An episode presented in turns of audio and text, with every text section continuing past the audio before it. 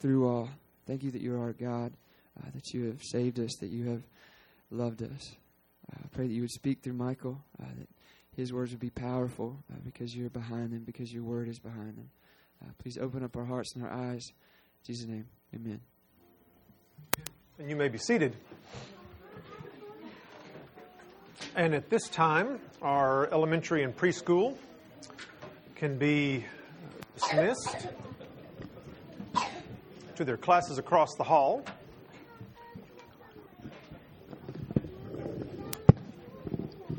And while they are doing that, if you would open up to 1 Peter chapter 2. 1 Peter chapter 2. I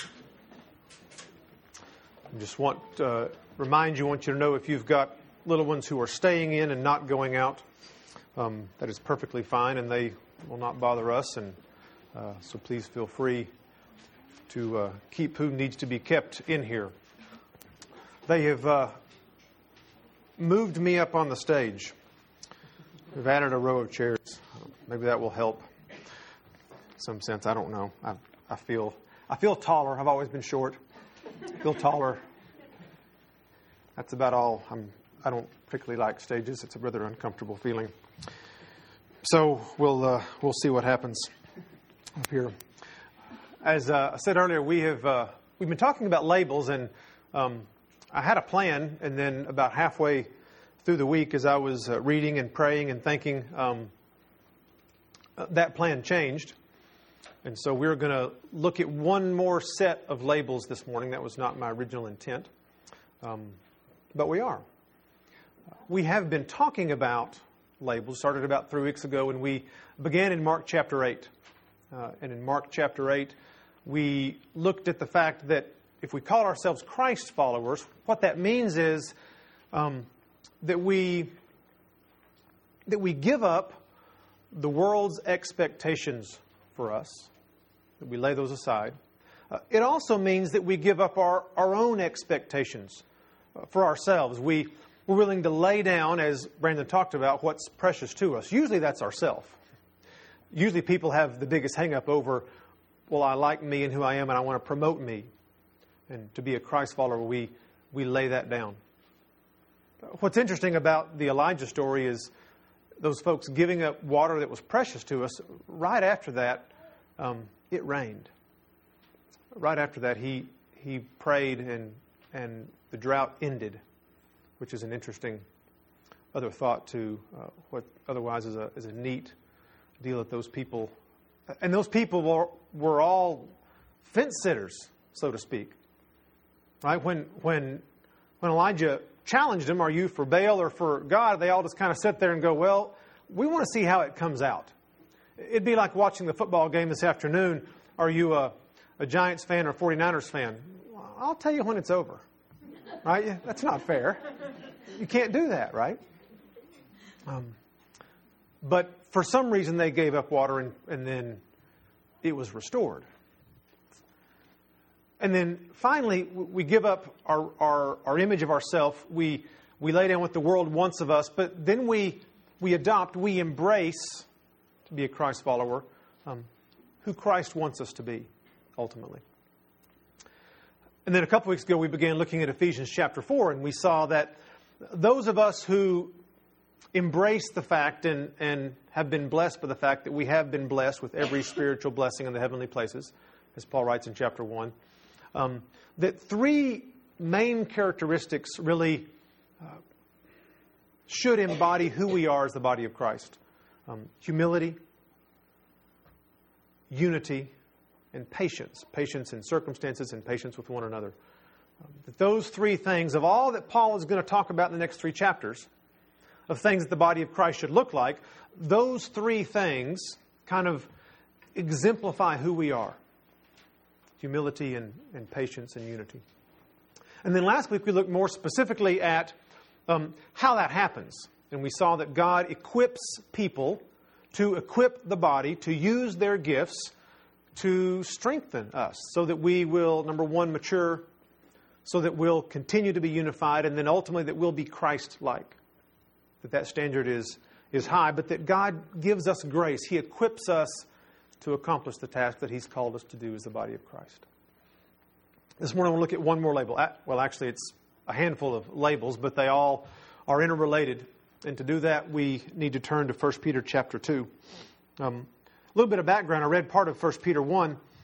He begins by calling them aliens, and that's an important point that's going to come up in a minute. But then he reminds them of the value, of the certainty, of the assurance of their salvation based on their relationship with Christ. He does that in chapter 1. And then he goes even further and he reminds them of the prophets who spoke long ago. And he tells them almost as if to encourage them, you know what, they weren't really doing this for themselves. These prophets were speaking for you. So that when you read that was written hundreds of years ago and realize that all of that came true in Jesus Christ, you can be more assured, more encouraged in your faith. And then he calls them to some action. He calls them to obedience. He calls them to love. And he calls them to holiness. All of that in chapter 1. Your salvation has results, should have results. And then in chapter 2, the beginning, he says, as newborn babes desire pure spiritual milk. Well, most of you in here have had babies and know about every 3 hours they're going to do what? They're going to cry because they long for nourishment. They're hungry. It's consistent, it's often, and it's urgent. And Peter says, that's how you should respond to God's teaching, God's Word. That's how your attitude should be the same thing as a baby. I want it and I need it now. And if I don't get it, someone's going to be unhappy. Right? And he's talking about all this, and then he brings up the temple. And my first thought, if I'm reading this, is, well, but what if I'm not Jewish? I don't fit into all this grand, wonderful plan. And he says, but there's been a change in the way God does things. No longer is it the temple in Jerusalem. It's this new temple made up of all these people who have embraced Christ. And he puts Jesus as he calls the rock. And he says, everybody has one of two reactions to this rock. They'll either embrace it or they'll stumble over it. And those that embrace it, you're the ones I'm talking to. And those that stumble over it, you're the ones who are missing out on these blessings. And then we read these words beginning in verse 9 of chapter 2. But you are a chosen race, a royal priesthood, a holy nation, a people for God's own possession, so that you may proclaim the excellencies of Him who has called you out of darkness into His marvelous light. For you once were not a people, but now you are the people of God. You had not received mercy, but now you have received mercy. Beloved, I urge you as aliens and strangers to abstain from fleshly lusts which wage war against the soul. Keep your behavior excellent among the Gentiles, so that in the thing in which they slander you as evildoers, they may, because of your good deeds, as they observe them, glorify God in the day of visitation. Would you pray with me, please? Father, thank you for your word, and thank you for an opportunity to gather as a body and hear it. Pray that you would speak to our hearts, our minds, and ultimately our wills. And we ask these things in Christ's name. Amen. Peter answers two questions in verses 9 through 12. He answers the question, who are we? And then he answers the question, so what? Who are we? And then so what? He starts with a contrast. But you, as opposed to these folks who stumble over the rock, you are the ones who've embraced Jesus. And because of that, he says, first of all, that you are a chosen race. This comes out of Isaiah 43. In Isaiah 43, the prophet Isaiah is telling the nation, I'm going to deliver you from Babylon. What's interesting is they haven't been taken into exile yet. He's prophesied they're going to. He's told them who's going to come get them. And now he's telling them, I'm going to bring you back. And he reminds them in the early part of Isaiah 43 of God bringing back the nation or rescuing the nation from Egypt. How he parted the waters of the Red Sea. How the army was going after them and then was devoured. And he says, you think that's something? wait. Something better is going to happen. It's like Deliverance 2.0. Right? It's the newest upgrade to the software. Wait, what's going to happen? There's not going to be this magic forcing someone to let you go. And what actually happens is, overnight, the Babylonians were overthrown by the Persians. And then one day the king says, why don't y'all go back? In fact, go back and build the temple. In fact, let me pay for it. It's not you've got to struggle and work to get out of Egypt. It's I'm just going to send you back. Because, and he uses the word in Isaiah 43, you're a chosen people, a chosen nation. Because they were descendants of Abraham, and God keeps His promises. He told Abraham that through you all the world will be blessed. And again, if I'm reading this, I'm thinking, but I'm not a descendant of Abraham. What if I'm a Gentile? And that's the beauty of what Peter's doing. He says, you realize that it's not about who your parents are anymore. It's about what you do with Jesus. You're a chosen people, a chosen race, a chosen group, not based on descendant from Abraham, but based on faith in Christ.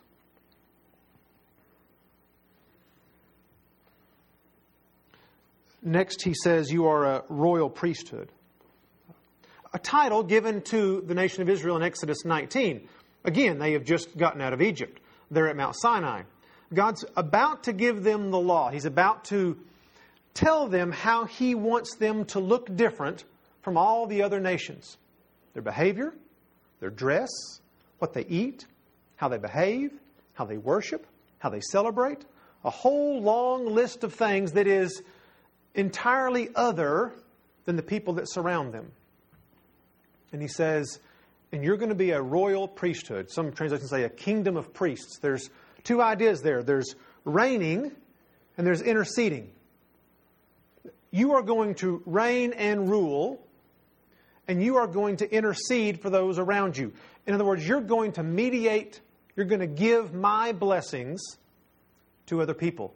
It's the garden all over again. God told Adam and Eve, be fruitful and multiply. Represent me throughout the earth. Bear my image throughout the earth.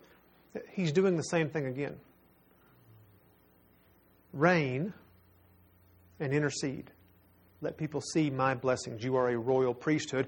And now He's applying that not just to the nation of Israel, but to us, the church. Which brings up a couple of questions. How are we reigning?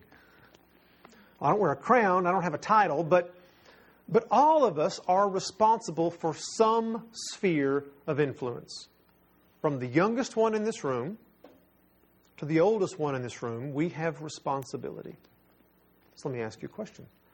Are the decisions that you make, that you're allowed to make, do those decisions bring honor to God or not?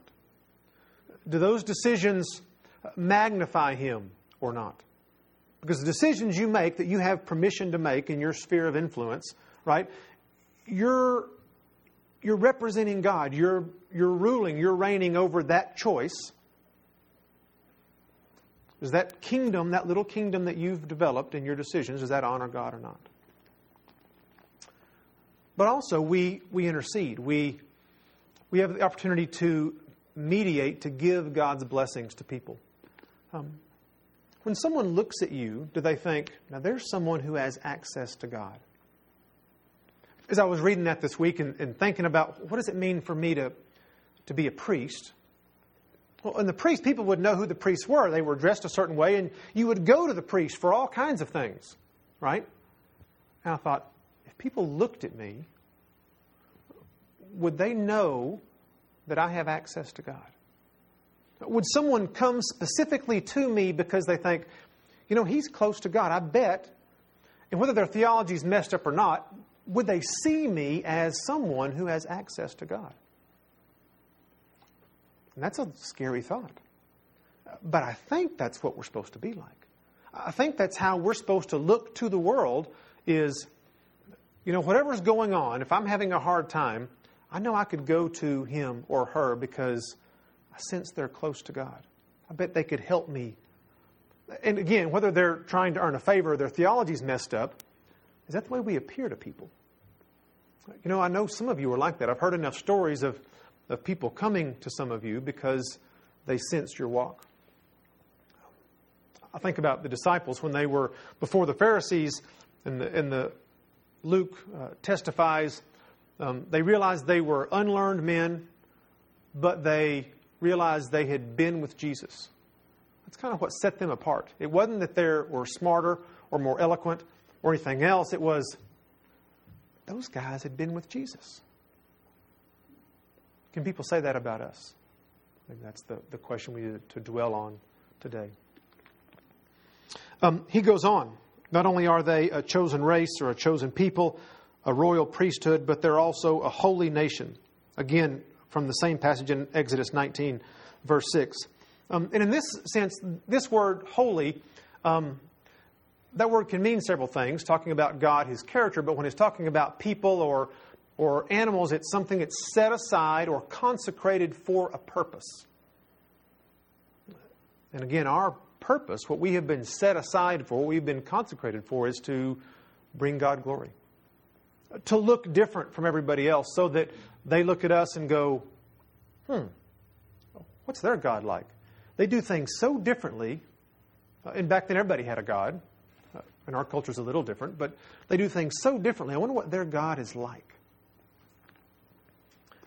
Peter later on in chapter 3 talks about our behavior and says that we need to be prepared to give a reason to anybody who asks us for the hope that is within us. And it's not if they ask, it's when they ask. His expectation was, you will live such a life that people will see you and go, in the midst of this dark, depressing, horrible world, this person has hope. I need to ask him about that. How do they get that? Are we described like that? Do we ooze hope that someone looks at us and says, I want to know where they get that, because I need that? And again, in the back of my mind, I think, he calls me a holy nation, but I'm not part of that nation. I'm not part of Israel. And what Peter's saying is, it doesn't matter, again, what geographic boundary you live in. It doesn't matter if you're descended from the right people. It doesn't matter who your president or king or ruler is. Because of Christ, you are now belonging to a holy nation. And remember, at the beginning of the book, he called them aliens. He's going to use that term again in just a minute. But he's wrapping them up in this idea of you are part of something, whether you feel like it or not. And then, almost at the end, the last of that four, he says, you are a people for God's own possession. You're God's own possession. If the other one's kind of emphasized a purpose, this one emphasizes almost a protection. You're God's possession. You're His. And He's big enough and good enough to take care of you and bless you. Again, this actually phrase comes out of both Exodus 19, the other two were, and Isaiah 43. It's like Peter has both of those passages running through his mind. And he says, you're God's own possession. He can take care of you just like He took care of you out of Egypt, just like He took care of you or will take care of you in Babylon. You're His possession. What do we do with prized possessions? Well, we display them, right, for people to see. Whether it's a picture or a vase or something special someone gave us, we set it out. The wedding picture is sitting on a shelf somewhere, right? So people walk in, they can see it. See, at one point in time, I was young and good-looking, right? It's up there for everybody to see.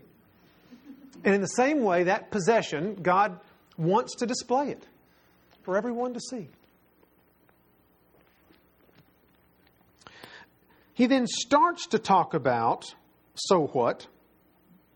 He says in the middle of verse 9, so that you may... But I want to jump down to verse 10 because it's almost like Peter starts explaining something and then he stops and goes, oh, one more thing. Just in case you forgot, and he quotes from Hosea, for you once were not a people, but now you are the people of God. You had not received mercy, but now you have receive mercy. It's like, oh yeah, one more thing. I understand how you feel. I understand that you knew you were not at one point in time part of the people of God, but now you really are, and it's not based on anything you did. It's not based on who your parents were. It's not based on your effort. It's not based on whether you went to church as a young kid. It's based on God's mercy. He just wants to remind us that all of these wonderful blessings really are based on who God is, not who you are. You are who you are because of who God is. And He was merciful toward us. But there is a so what. There's always a so what in Scripture. If you're reading something and you're overwhelmed by God's blessings, that's good. We need to be. But if we ever think it ends there, we haven't read it very carefully, because there's always a so what. Like Paul always starts out with the wonderful blessings or doctrine of who God is, then he gets to, so here's our response. Peter does the same thing. And he gives us two responses, proclamation and practice. Into verse 9, so that you may proclaim the excellencies of Him who has called you out of darkness into His marvelous light. He made you this way, a chosen people, a royal priesthood, a holy nation, His own special possession, so that you then have the ability to proclaim, the word is His excellencies, His wonderful characteristics, His majesty and glory and holiness and love and justice. You have the opportunity, the privilege, the responsibility to proclaim these things to the world, just like Adam and Eve were to, just like the nation of Israel was to. We're called to proclaim the excellencies. So, application, do we know God's excellencies? Do we know what His characteristics are? Do we know what they mean? Do we know how they apply to my life in the 21st century in Cherokee County? It's one thing to say God is holy, but what does that have to do with tomorrow morning? It's one thing to say God is just, but what does it have to do with Tuesday afternoon? It's one thing to say that God is glorious and majestic, but what does that have to do with Wednesday night when everyone's tired and cranky and ready to go to bed, but no one really wants to? Because there's either too much to do, or we're having too much fun, or we'd rather not do what God's called us to do. How can we proclaim His excellencies if we don't know really why they're excellent for me today? I want to leave that with you. I want you to think about that. If someone asks you, what difference does it make that God is holy? Could you explain it to them? Let that tension just rest for now or for a week or two. But we'll come back to that. So we proclaim His excellencies. We also practice. We're also called to practice. Verse 11, I urge you as aliens and strangers, there's that word again, as people who don't really belong where you are. It's people who are, in a sense, refugees. This isn't our home. I urge you, I strongly plead with you, he says, abstain from fleshly lusts. Keep away from. Avoid. Martin Luther probably said it best, if your head is made of butter, don't sit next to the fire.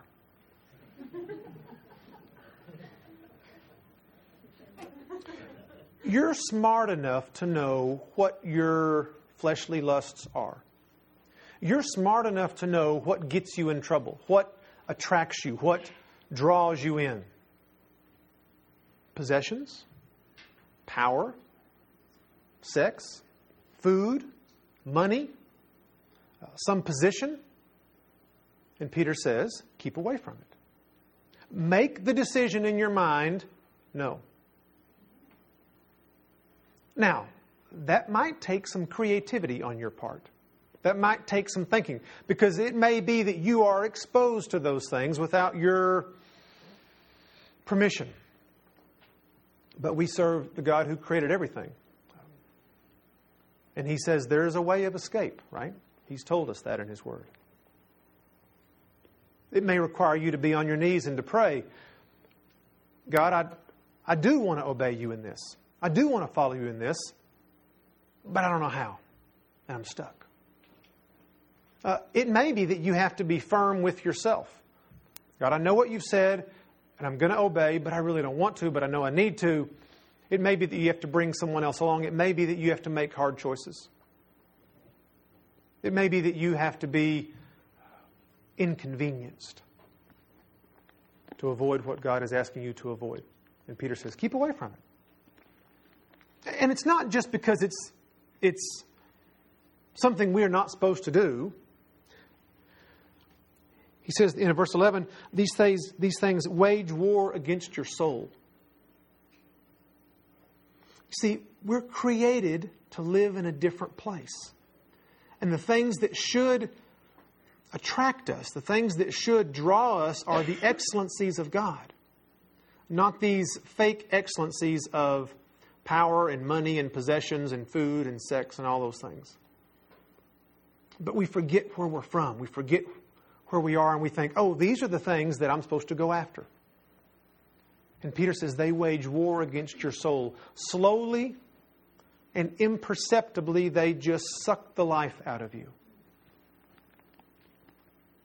It'd be like if I said, for the next month, I want you to eat nothing but honey. You could fill yourself up on honey. You could feel full. You could feel satisfied. But you would slowly starve to death, because honey's not going to give you the nutrients that you need. It's not going to take care of your body. Your body would slowly waste away. And when we piddle around with these things that are earthly attractions, the fleshly lusts, instead of a desire for godly things. And by the way, that word lust just means desire, and it's a neutral word. Sometimes it's used negatively, and the Bible translated lust. And sometimes it's used positively, and the Bible translates it desire. Right? We can lust after God, if I can use that term. We can desire His excellencies. You're not of this world. You are a stranger and an alien. You're an exile. You're a refugee. Your home is in heaven, and it's those excellencies that we should be seeking after. And Peter says, keep away. Then in verse 12, he says, keep your behavior excellent among the Gentiles, so that in the things in which they slander you as evildoers, they may, because of your good deeds as they observe them, glorify God in the day of visitation. Behave yourself, he says.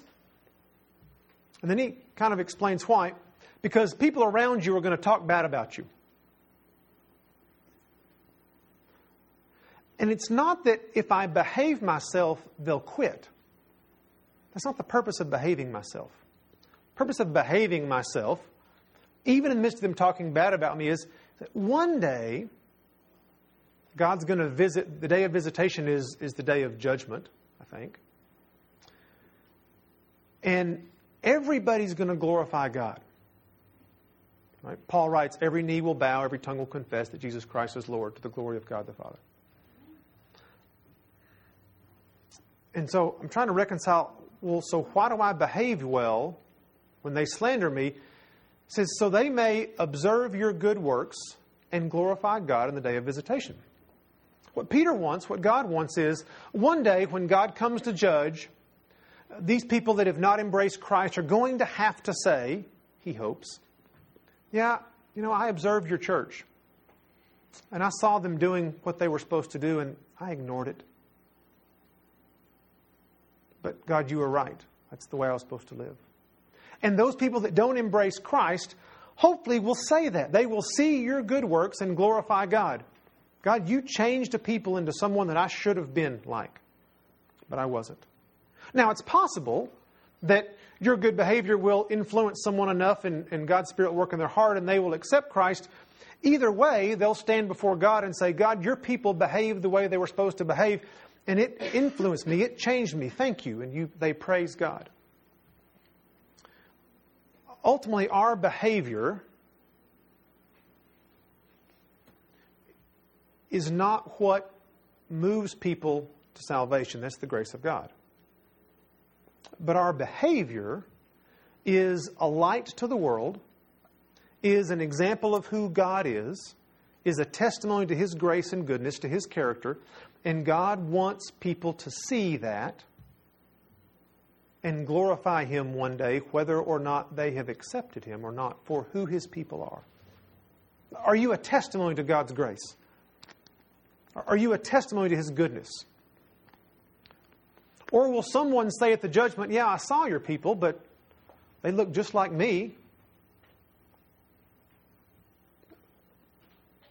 They will glorify God, but Peter says, wouldn't it be nice if they glorified God for the way His church looked? And so if we wear those labels, if we accept those labels, chosen race, a royal priesthood, a holy nation, a people of God's own possession, those who have been made His people by mercy, will we proclaim His excellencies? And will we behave in such a way that people see that and glorify God one day? There are millions of ways to do that. As many different ways as there are people in here, because you all see different people, interact with different people, have different personalities, have different gifts. So there's not a cookie-cutter way. But what we want to do as a church is help you get to the point where that's not frightening, that's exciting, and we allow you opportunities to do that. The things we want to do is help you, equip you to be the people that God has called you to be. There's a number of avenues for that. Hopefully we'll have some more avenues shortly, as we talked about rearranging what Sunday morning looks like a little bit, to help you get from point A, wherever that may be, to point B, wherever your next step is.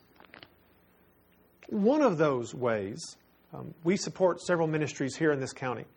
And we just want to highlight some of those for you. One of those is the Women's Enrichment and Family Center. An opportunity for you to proclaim God's excellencies, and an opportunity for you to practice good behavior with people, being Christ-like. And so Blair is going to come up and share with us just for a minute about what they're about. Just to give you an opportunity. It's not an opportunity that you all have to take, but we want to make something available for you to have an option of how you can do those two things. You know, some of you know more about what we do than I do because you've done it before. I see people that have had the Women's Enrichment Center in their office and have really helped run the place as well. I volunteer some, and Michael just asked me to give you guys sort of a concept of what goes on there and then some of the opportunities that are there as well. There are two locations, one here in Andrews and one in Murphy. And I think if you want to volunteer, there are probably opportunities for anyone. The centers do, in terms of services in the community, everything from childbirth classes to parenting classes to Bible studies to we have groups that teach an abstinence and character program in local middle schools. It's actually part of their, or they satisfy a requirement in their curriculum with it. So every school in the county, we have folks there. It's called You Are Unique. And it's, if you ever really want to open your eyes to what's going on in your community, go spend a week with 7th and 8th graders talking about sex and relationships and character.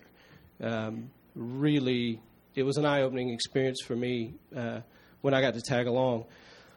But as far as volunteer opportunities in the centers themselves and the ministries that go out from them, we need people to serve as receptionists that answer the phone and greet people when they come in the door.